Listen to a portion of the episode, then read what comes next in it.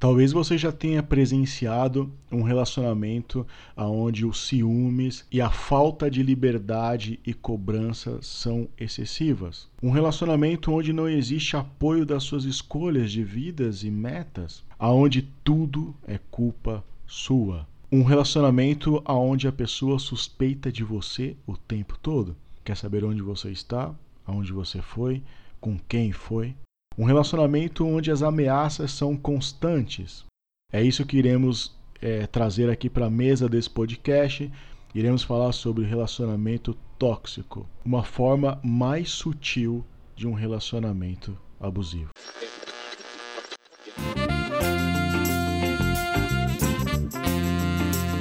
Meu nome é Wesley Avelar, sou escritor e criador do blog Faça Jus a Sua Barba. E esse é o nosso podcast. Com um time de especialistas, iremos discutir temas como cotidiano, relacionamentos e muito mais. Participe, envie sua mensagem, a sua história, sua experiência, a sua confissão. Oi, tudo bem? Como é que vocês estão? Sejam bem-vindos a mais um podcast da Faça Jus a Sua Barba.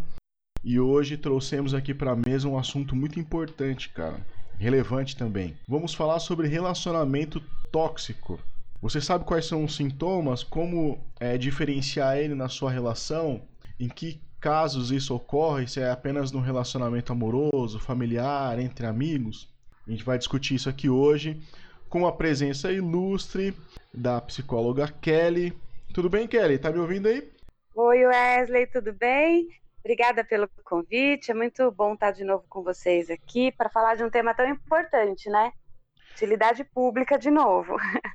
Exatamente, Kelly. É algo que, que eu vejo que acontece bastante hoje nos relacionamentos.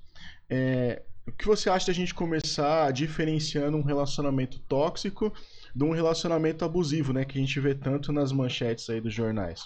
Tá.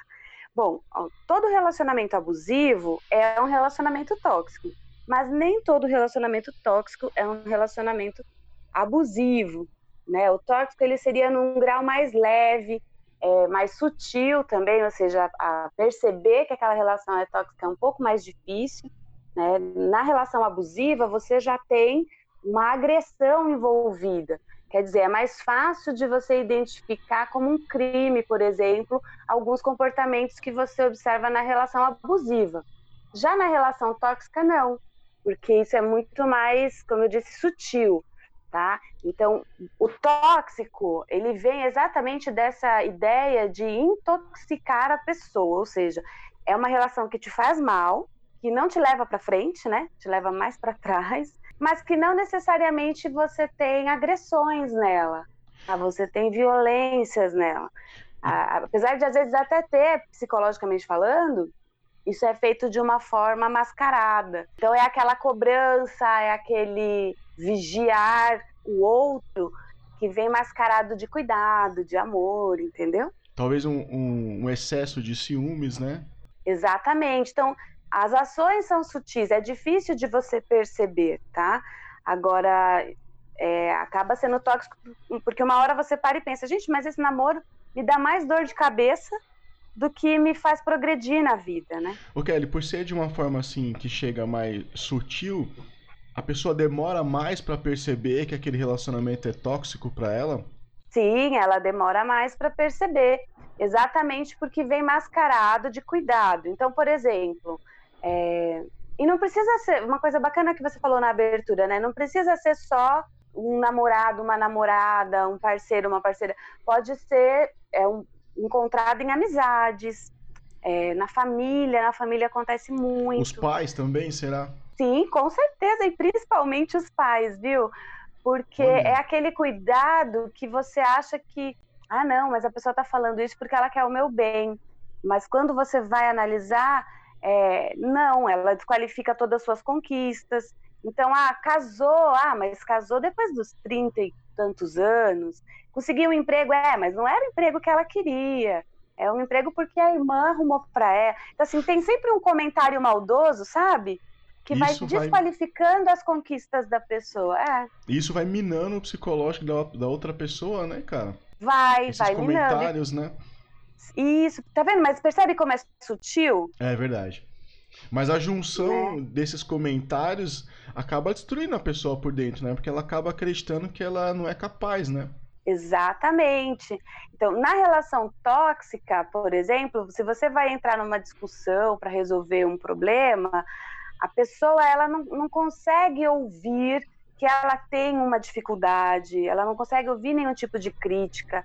Ela sempre vai tentar reverter essa situação para que o outro se sinta responsável pelo comportamento dela, entendeu? Então, ah, você gritou comigo. Ah, mas eu gritei porque você também fez tal coisa. Como que eu não ia gritar com você fazendo isso, aquilo, entende? Ela sempre justifica as atitudes dela com base no comportamento do outro. Ela nunca admite que ela se excedeu.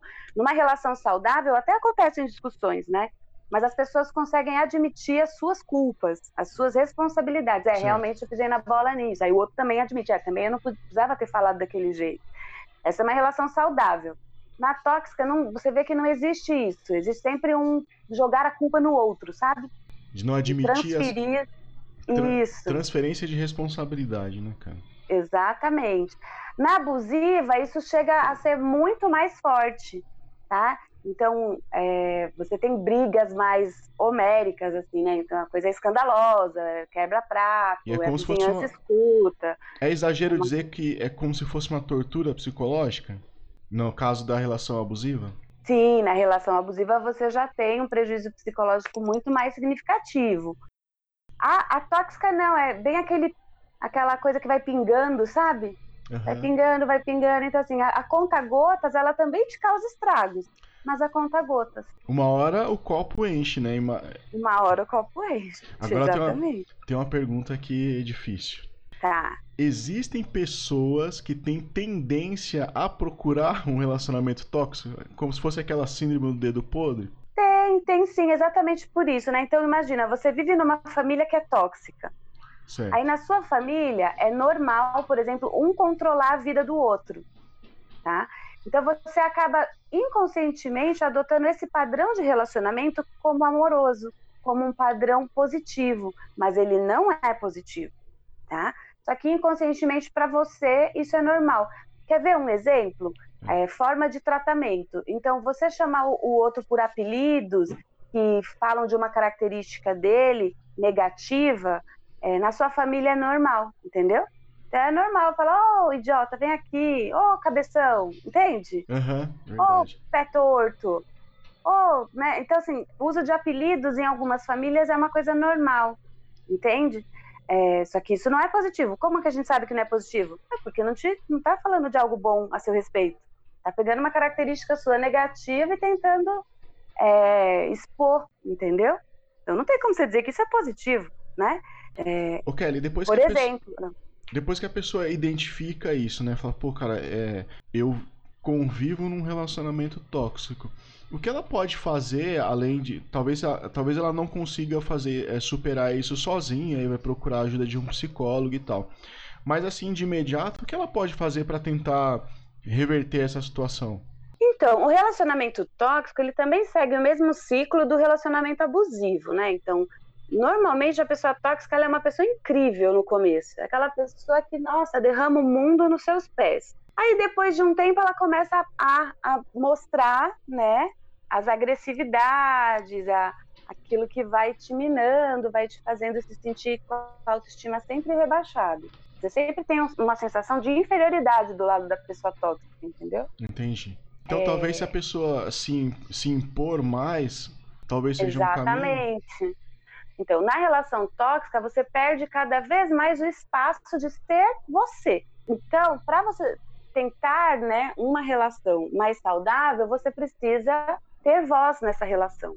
Você precisa ter opinião, você precisa ter atitude, você tem que saber que optar pelo seu pensamento, optar pelas suas escolhas é, é muito bom e você vale a pena, você pode fazer isso, você tem condições de fazer isso. Agora, é muito difícil estabelecer esse tipo de relação saudável com uma pessoa que é tóxica. Se a pessoa tóxica admite isso, é, realmente, eu não sou uma pessoa legal, tenho dificuldades de conviver, eu acabo sempre fazendo muitas críticas. Existe esperança, mas essa esperança passa pelo caminho da terapia, porque é muito difícil a pessoa enxergar isso em si mesma. É, é esse ponto né? que eu queria chegar. Talvez a, a pessoa tóxica, ela precisa de ajuda também, né? Com certeza. Ela precisa de ajuda também. Agora, você não pode viver a sua vida na expectativa de que o outro mude. Ah, não, ele reconhece que ele errou, ele reconhece que passou da medida e vai mudar. E aí você fica ali naquela espera eterna, só que enquanto isso você continua exposto a humilhações, sofrendo, exposto né? a críticas, sofrendo. Ah, porque você ama. Mas o seu amor próprio precisa ser maior, tá? Então, às vezes, você ajuda muito mais a pessoa tóxica se retirando da relação e cuidando de você, para se fortalecer e não voltar a cair nessa mesma armadilha, né? Do que ficando ao lado da pessoa, tá? Para a pessoa realmente perceber que é algo que ela precisa cuidar nela mesma. Então, você faz mais bem para o outro e para você quando você sai de uma relação tóxica. É, uma mensagem que eu recebo bastante lá no Instagram é o pessoal se queixando que eles são constantemente ameaçados no término do namoro por essa pessoa que é tóxica. Ela sempre coloca essa possibilidade de terminar com ela se as coisas não fluírem da forma que ele espera. Essa é uma característica de um relacionamento tóxico, quando tem essa ameaça de término de relacionamento, a característica principal do relacionamento tóxico é a chantagem, né? A manipulação. Então, manipulação, e isso tem a ver com é controle. Então, por que, que eu falo assim, ó, se você não fizer do meu jeito, eu tô fora? É, é controle também. Por outro lado, a gente tem que entender que numa relação tem que estar tá bom para os dois, né? Agora, se para o outro só tá bom se você não for você, se você for uma sombra dele, ele não precisa de ninguém para se relacionar, ele tem que se relacionar com ele mesmo. Tem uma dificuldade egocêntrica aí de ceder, e relacionamento é ceder, certo? Agora, o egocêntrico, ele não enxerga isso. É muito difícil uma pessoa egocêntrica, que é o perfil da pessoa tóxica, enxergar isso. É muito difícil mesmo. Por isso que a terapia acaba ajudando por confrontar essa pessoa com essas situações. Então, na verdade, é. os dois precisariam de, uma, de terapia, né? Tanto a pessoa que é tóxica e a outra que vem sofrendo com isso, né? Exatamente.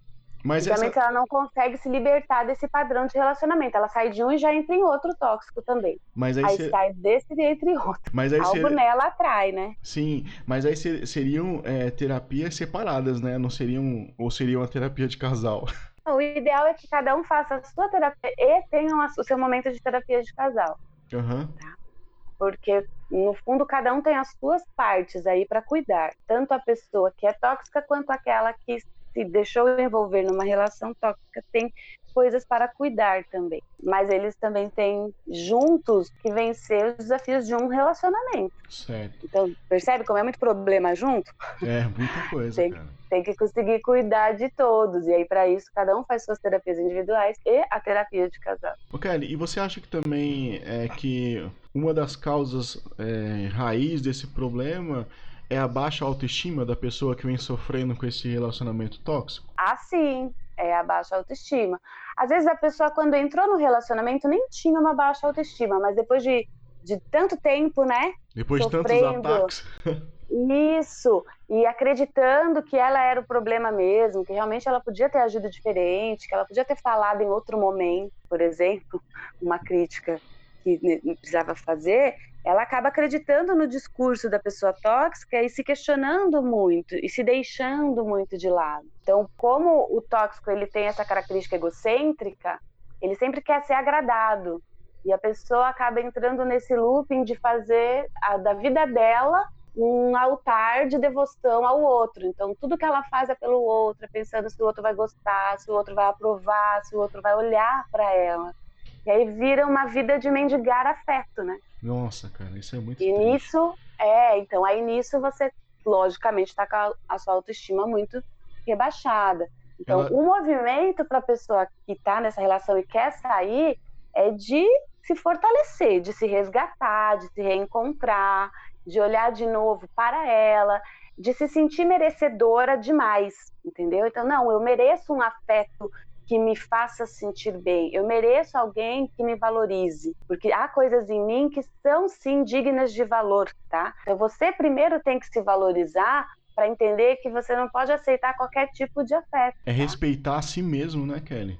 Exatamente. Esse autorrespeito, falando assim, parece fácil, mas ele é, não é tão então. fácil de você conquistar se você nunca teve. Lembra que eu comentei? Às vezes a pessoa já vem de uma família que era tóxica. Então, para ela, aquele jeito de se relacionar é normal. Ela... ela sempre foi tratada assim e para ela é normal continuar sendo tratada assim. Ela não percebe a diferença, né, cara? É, é bem complicado. Não, ela não percebe a diferença.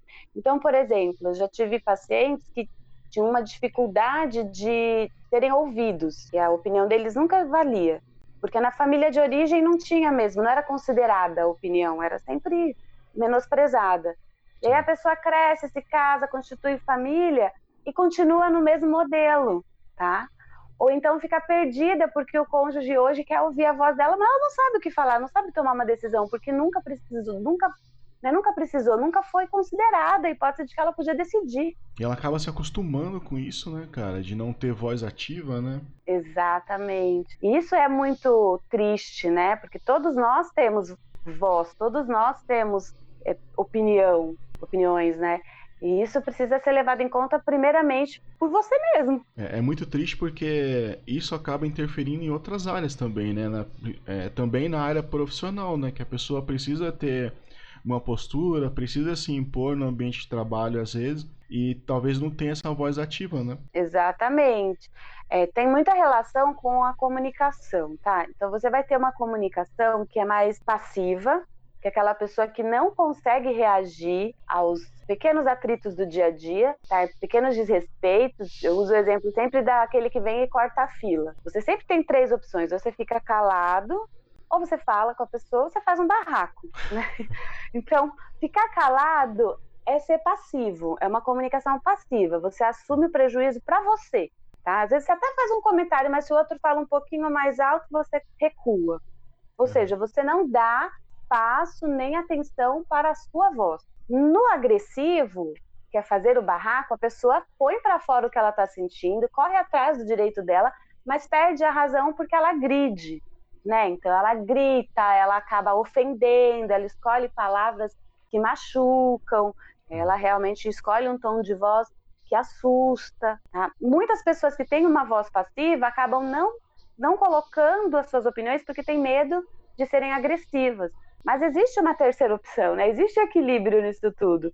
Você pode ser assertivo na sua comunicação, que é dizer o que você sente, falar e, e requerer o seu direito sem desrespeitar o outro, sem precisar elevar o tom de voz, sem precisar usar palavras agressivas, o que ofendam. Isso é ser assertivo, tá? E muitas vezes isso é, é só treino. Você só precisa começar a praticar para se fortalecer nesse tipo de comunicação. Essa foi uma bela analogia, viu? Porque eu acho que todo mundo já, já passou por essa situação, cara.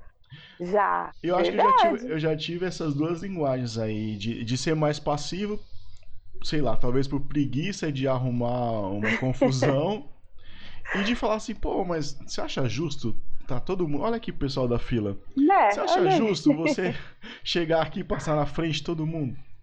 E acaba, querendo é. ou não, é uma situação constrangedora, né? Realmente tem as três opções da forma que você diz, cara. Não, e não é estático, né? Não é porque eu sou assertiva que você sempre é assertiva. Vai ter momentos que eu não quero comprar briga, porque eu tô, sei lá, no momento interno mais de boa, né? Mais tranquila. E eu falar, ah, isso aqui não vale meu desgaste. Mas vai ter horas que você fala, não, isso é uma coisa importante, eu acho que eu preciso falar sim. Tá? Então, acho que nós nós sempre flutuamos entre esses três tipos de comunicação. A questão é você observar qual que é que está sempre predominando, né? Qual é Sim. mais frequente. O recado que acho que precisa ficar forte é: se você observa que o seu relacionamento não te ajuda a ser uma pessoa melhor, que você não pode se desenvolver como ser humano por conta dessa relação, porque é cheia de proibições, ou porque tem muito controle, ou porque você é sempre desacreditado em todas as suas iniciativas, repense a sua relação. Relacionamento é para ajudar o próximo, o outro a se desenvolver, tá bom? É para encorajar, é para crescer junto. Se não está crescendo junto, não está sendo saudável.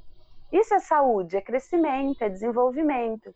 Se está parado, estagnado, precisa se perguntar, por que, que nós dois estamos parados na vida? Assim, um anda para frente, nenhum outro. ah, não, só o outro anda para frente. Eu tô sempre abrindo mão dos meus projetos, tô sempre deixando para depois as minhas vontades. Então eu tô sempre me deixando para escanteio. A vida passa, né, gente? Não dá para você viver ficando de escanteio. Parece... Precisa tomar uma atitude e repensar. Parece clichê, mas você precisa estar no centro da sua vida, né? Não colocar uma outra pessoa nesse lugar, né? Não, e também se perguntar, poxa vida, eu penso só em mim, porque esse movimento existe no tóxico, né? Ele, ele além de pensar só nele, ele ainda fala assim, poxa, mas o outro não me ajuda, o outro podia fazer mais por mim. Temos que analisar friamente. O tóxico vai pensar exatamente isso quando ouvir um podcast desse, entendeu? Ele ainda vai querer mais do outro. Veja, numa relação saudável, você consegue reconhecer que você tem direito a crescimento, mas o outro também. Então, como eu tenho ajudado o outro a crescer? Exatamente. Nós sempre é deveríamos perguntar isso no nosso, nos nossos relacionamentos, né?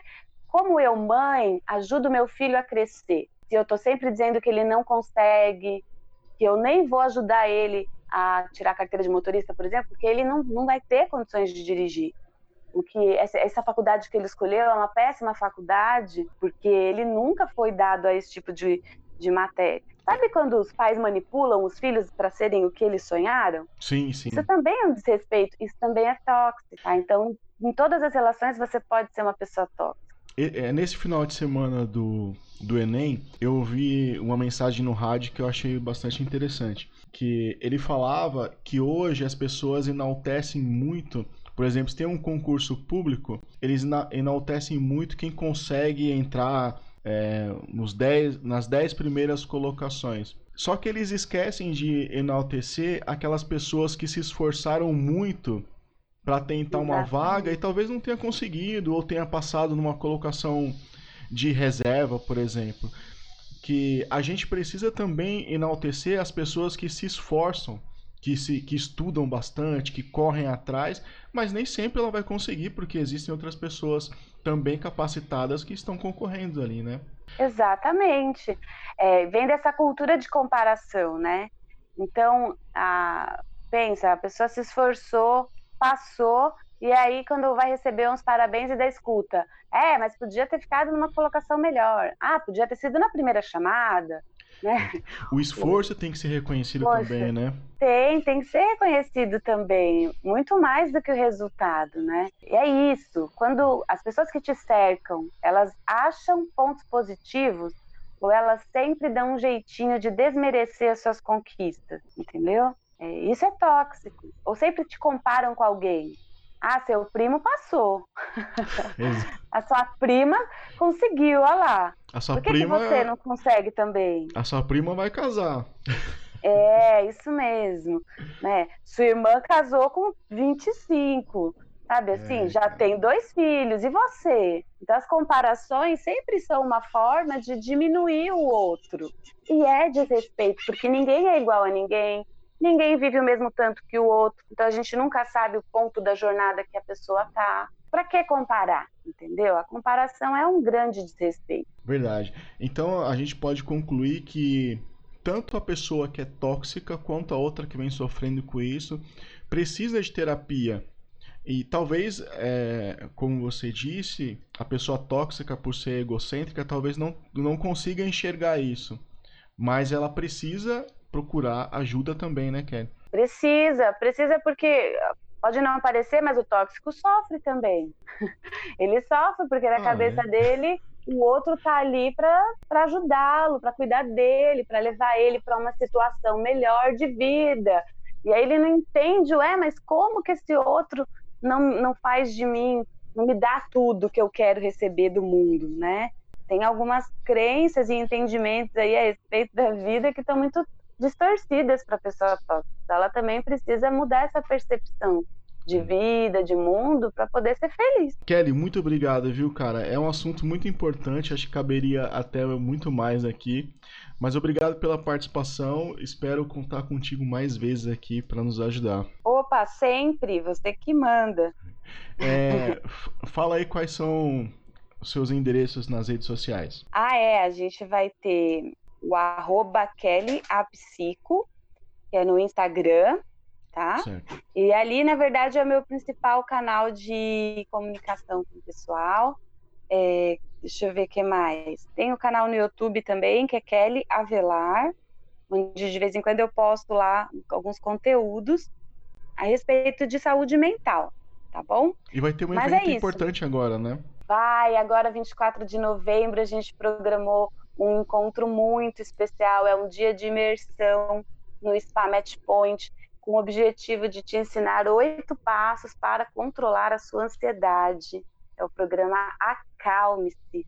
Cara, é, esse. Vale muito a pena ir. Programe-se para ir. Vai ser aqui em Jundiaí, São Paulo. Cara, esse programa é muito importante porque a ansiedade talvez seja a doença do século, né, cara? Todo mundo é ansioso, cara. É, com certeza. A ansiedade tem sido o um, um maior mal-estar né, da, da, civilização atual. E de longe, a, com certeza, a doença do século. Então, vendo isso e visualizando isso, a gente tem pensado em formas de atingir, de ajudar as pessoas, né? E por isso esse, esse projeto foi desenvolvido. Nós temos nutricionista, temos educador físico, que é o pessoal do SPA. A gente tem a Coach Life Michelle, que vai estar com a gente também. E eu que estarei na coordenação do programa. E você também vai estar lá, né, Wesley? Ah, com certeza estarei lá. Preciso. vai ser muito bom, viu? Programa, se acesse lá no meu Instagram, tem na bio o endereço para as inscrições e maiores informações também. Sensacional. Kelly, obrigado, viu? Imagina, estou à disposição. Precisando, a gente sempre bate um papo. Então é isso, bicho. Se você gostou desse podcast, compartilhe com seus amigos, comente nas redes sociais, continue mandando mensagens lá no Confessionário no Instagram. Beleza? É isso, tamo junto. Fui.